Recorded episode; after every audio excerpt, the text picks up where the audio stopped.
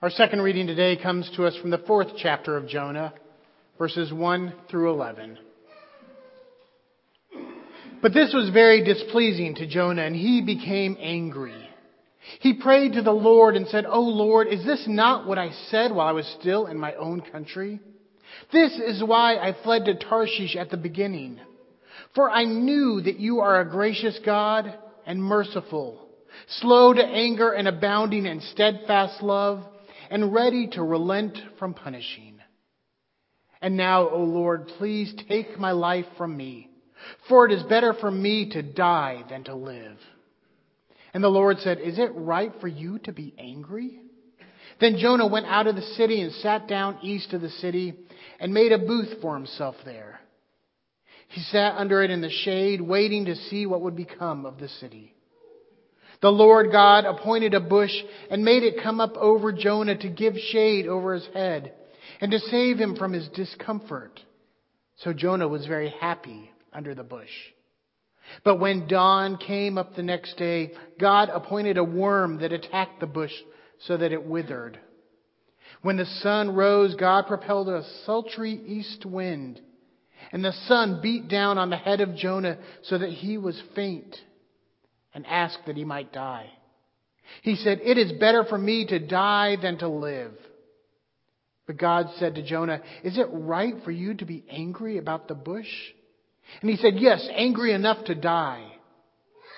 Then the Lord said, You are concerned about the bush, for which you did not labor and which you did not grow.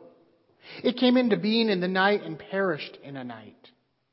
And should I not be concerned about Nineveh, that great city in which there are more than 120,000 persons who do not know their right hand from their left, and also many animals? This ends the reading of God's holy word. May God add many blessings to the hearing of it. The grass withers and the flowers fade, but the word of the Lord endures forever. Let us pray. Gracious and loving God, we've come into your house and gathered in your name to worship you. Enable us to hear your call in our lives. May the words of my mouth and the meditation of our hearts here together be found pleasing and acceptable in your sight. Our Lord, our rock, our Redeemer. Amen. Before I went to seminary, I met with a pastor of the church that I grew up in. We went out to lunch and we talked about some of the challenges and the issues that would be facing me in the coming years. And he gave me some advice. And one piece of advice he gave me was that find a biblical character which you can relate to. He said, because you are going to be asked to tell your call story time and again. And it really helps to root it in someone from the Bible. And my mind immediately went to Jonah. To Jonah, the reluctant prophet. I first heard the call to ministry in high school and I ran far away from it as I could. I went off to college and abandoned my faith, switched around my priorities, and wanted nothing to do with God or with Christ. Many years later, I returned to the church. I discovered my love of God and my love of Christ again.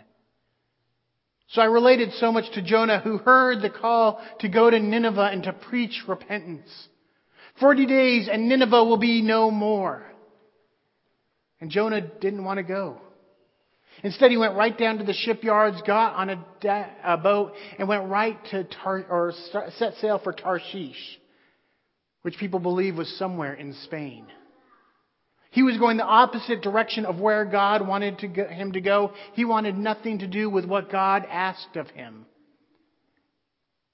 And then a storm came and tossed the boat to and fro. And he realized that it was God's anger at him and he was thrown overboard and ended up in the belly of a fish for three days. After this, he was spit upon the shore. And this is the story that most of us know. This is the story that we lift up, that we tell in vacation Bible school and art and music camp and Wednesday night programs. It's the story we have picture Bibles about. But the story goes on to be so much more. After Jonah has spit on the shore, God speaks to him again and says, Jonah, go to Nineveh. And what else is he going to do? He tried to run and the storm found him. He spent three days in the belly of a fish and didn't die. He knew that there was no escaping God's call in our life. So he went to Nineveh. And Nineveh was a huge city. It was a three days walk across. There were 120,000 people, countless animals. And he put on his big boy pants and went into Nineveh and started proclaiming 40 days and Nineveh will be no more. And something amazing happened. The people heard. The people listened. Word got to the king. The king took off his robes. He put on sackcloth. He put on ash. He proclaimed that the people should fast and repent, and the people did. And God saw this, and God's anger and God's wrath was turned away. And Jonah was cheerful and joyful because his mission had been a success. This is how we think it should go, but instead Jonah was so upset. He said, Kill me, Lord. It's better that I die than to live. I knew what was going to happen. That's why I didn't want to go. I knew that you are a God slow to anger, a God quick to repent of your wrath. That's why I didn't want to go, because these people should have been destroyed. And so now I want you to die. And God said, Jonah, you're being silly. So Jonah went on the hill east of the city to watch what would happen to this city. And it was very hot, and it was a warm day, and the sun was shining down. So God made a branch grow over Jonah. And it shielded him from the sun, and it provided him comfort. And he was happy. The next morning, God sent a worm who ate at the branch until it died. And Jonah once again threw a temper tantrum. God, kill me now. It's better that I die than to live. And God looked at Jonah and said, Why are you upset over this branch? You didn't build it. You didn't grow it. It grew in one night. It was destroyed in one night. You're upset over that, but you can't understand why I'm upset over all these great people of Nineveh? And that's how the story ends. Jonah's only mentioned one other time in the scriptures, and it's a very brief mention about him prophesying to one king. And so we're left with this small story that's so packed with stuff. This could easily be a story about a reluctant prophet. A prophet that hears God's call in his life and disobeys and goes as far away as he can. And when he finally accepts God's call, Scripture tells us that Nineveh was three days wide, a three days walk. And Scripture also tells us that Jonah walked for one day. He didn't even make it to the city center. He just went far enough to say, Yep, I was here. I got my t shirt. I'm done. Thanks, God. And then he's upset when the people are spared. So it could be a story about a reluctant prophet, someone that doesn't want to do God's work, but God's work is done anyway. It could be a reminder to the church that we don't save people, that we can't save the unchurched, the people out there. After all, Jonah didn't save the Ninevites. Jonah brought the word that brought their salvation, but he did not save them. Only God can save them. And we can't save the unchurched, only God can save them, but that doesn't mean we can't bring God's truth and God's word. But I think above all, this is a story about God's grace and about the amazing and wonderful ways in which God's grace works. Throughout the history of Christianity, and definitely since the Reformation, people have argued over if we are saved through God's grace or through our own works? Can we save ourselves by being good enough, by being worthy enough? And I think if I asked every one of you that question, you would say, no, it's only through God's grace that we're saved. And I think we believe that in our heads, but in our hearts, sometimes we wonder and we struggle and we want to think otherwise. Last week I was at a pastor's retreat, and we have all sorts of different conversations and sessions at this retreat each year. And we talk lofty conversations, quoting theologians and different ideas. And then sometimes we bring it down to the basest level. And we're talking about God, uh, God's grace and works and this debate. And somehow we ended up on the topic of Charlie and the Chocolate Factory. And that was used as an example of works versus grace, because if you remember the movie with Gene Wilder, which is the definitive version of Charlie and the Chocolate Factory, as everybody knows, it's about four kids that get a golden ticket to go to the Charlie, the Chocolate Factory that's run by Willy Wonka. And he takes them on this tour, and one by one, they fall prey to their vices. Augustus Gloop can't help but drink out of the chocolate stream, and he falls in and gets stuck in a pipe. Violet can't help but grab something because she wants it now and she has to have it, even though it's experimental, and she turns into a giant blueberry. Mike TV is so obsessed with television that he sees a device that puts things on television and he doesn't realize they'll shrink him down to the size of a TV. And then there's Charlie left. And he took a drink of something that, that made him float and made him gassy. And he thought he got away with it, but at the end of the tour, Willy Wonka calls him on it. And says because of that, he won't get a lifetime supply of chocolate. He won't get the chocolate factory. And Charlie's dejected. And then he remembers the everlasting gobstopper he has in his pocket, and he realizes that he's unworthy of it, so he places it on Willy Wonka's desk. And he starts to leave. And Willy Wonka realizes that very act made him worthy, and he gives him his entire chocolate factory, this wonderful concoction of sugar that he just toured. And we talked about what happened there. What made Willy Wonka change his mind? Was that chocolate factory an act, a gift of grace? Or was it because Charlie gave in that gobstopper?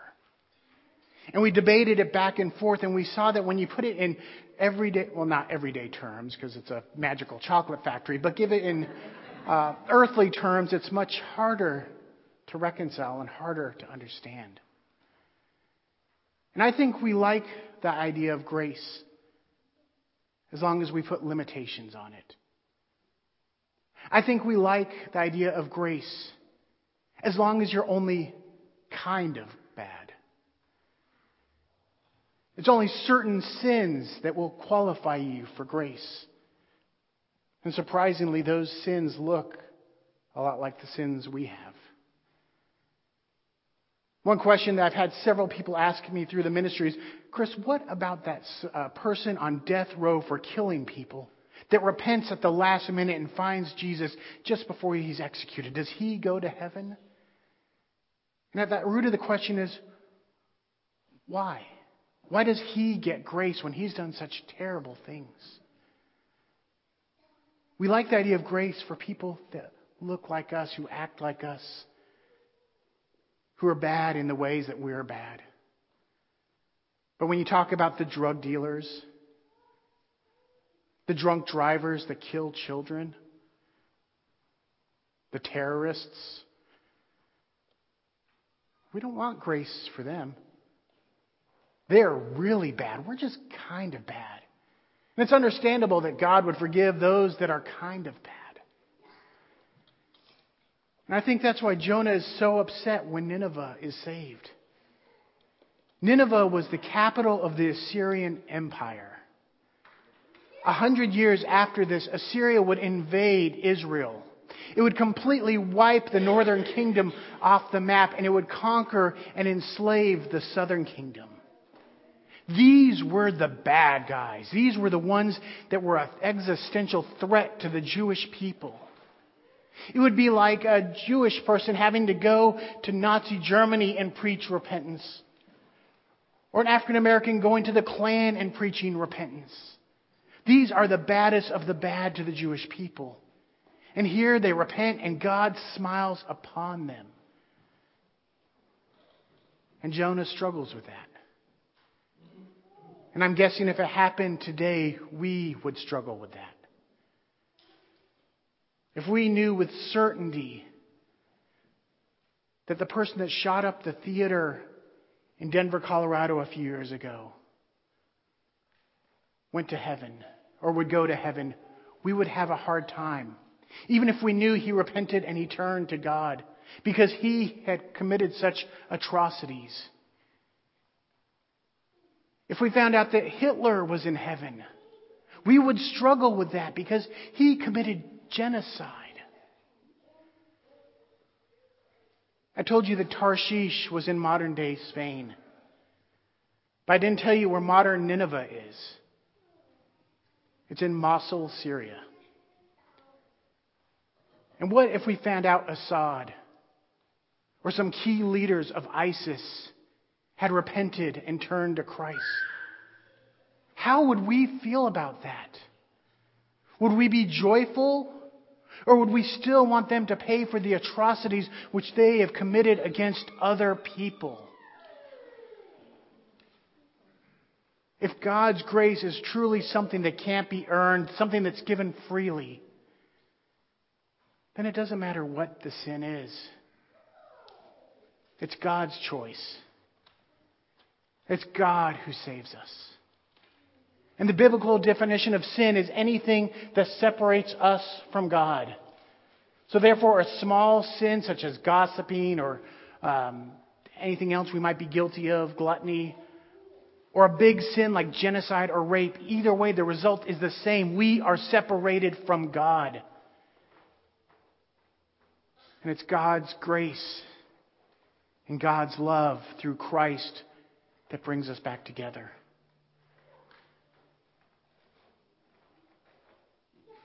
The Bible says all sin is the same. And for a long time, I struggled with that. Because telling a white lie and killing someone, there is no way it's the same. And those are sins against humanity, and they are not equal, but in that they could cause division between us and God, they are the same. And it's through God that that sin is healed. It's through God's grace. And as Jonah sees and as we see, it works in many different ways. And we cannot put limits on it. We cannot try to understand it. We can say they don't deserve God's grace, but we do. And we're lying to ourselves. There's nothing we can do to be worthy of God's grace.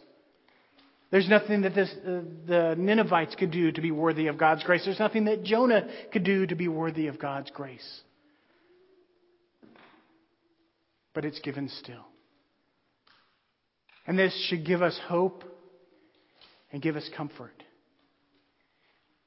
It gives us hope because it tells us that nobody is beyond redemption. That the Word of God, the truth of God, the love of God can reach all people. But you give us peace that we know that if we ever slip from being kind of bad to being really bad, God still loves us. God is still there for us, waiting for us to repent of our sins, ready to turn back to God, ready to wrap God's arms around us and love us. And friends, that is what this story is all about. This is about how God's grace is so much bigger than the box we try to put it in. That God's grace is so expansive that we cannot begin to understand it. But that God's grace is there for the Ninevites, for the really bad people, for the kind of bad people, for the people out there, for the people in here. Through the love of Christ, God's grace is available for all. Amen.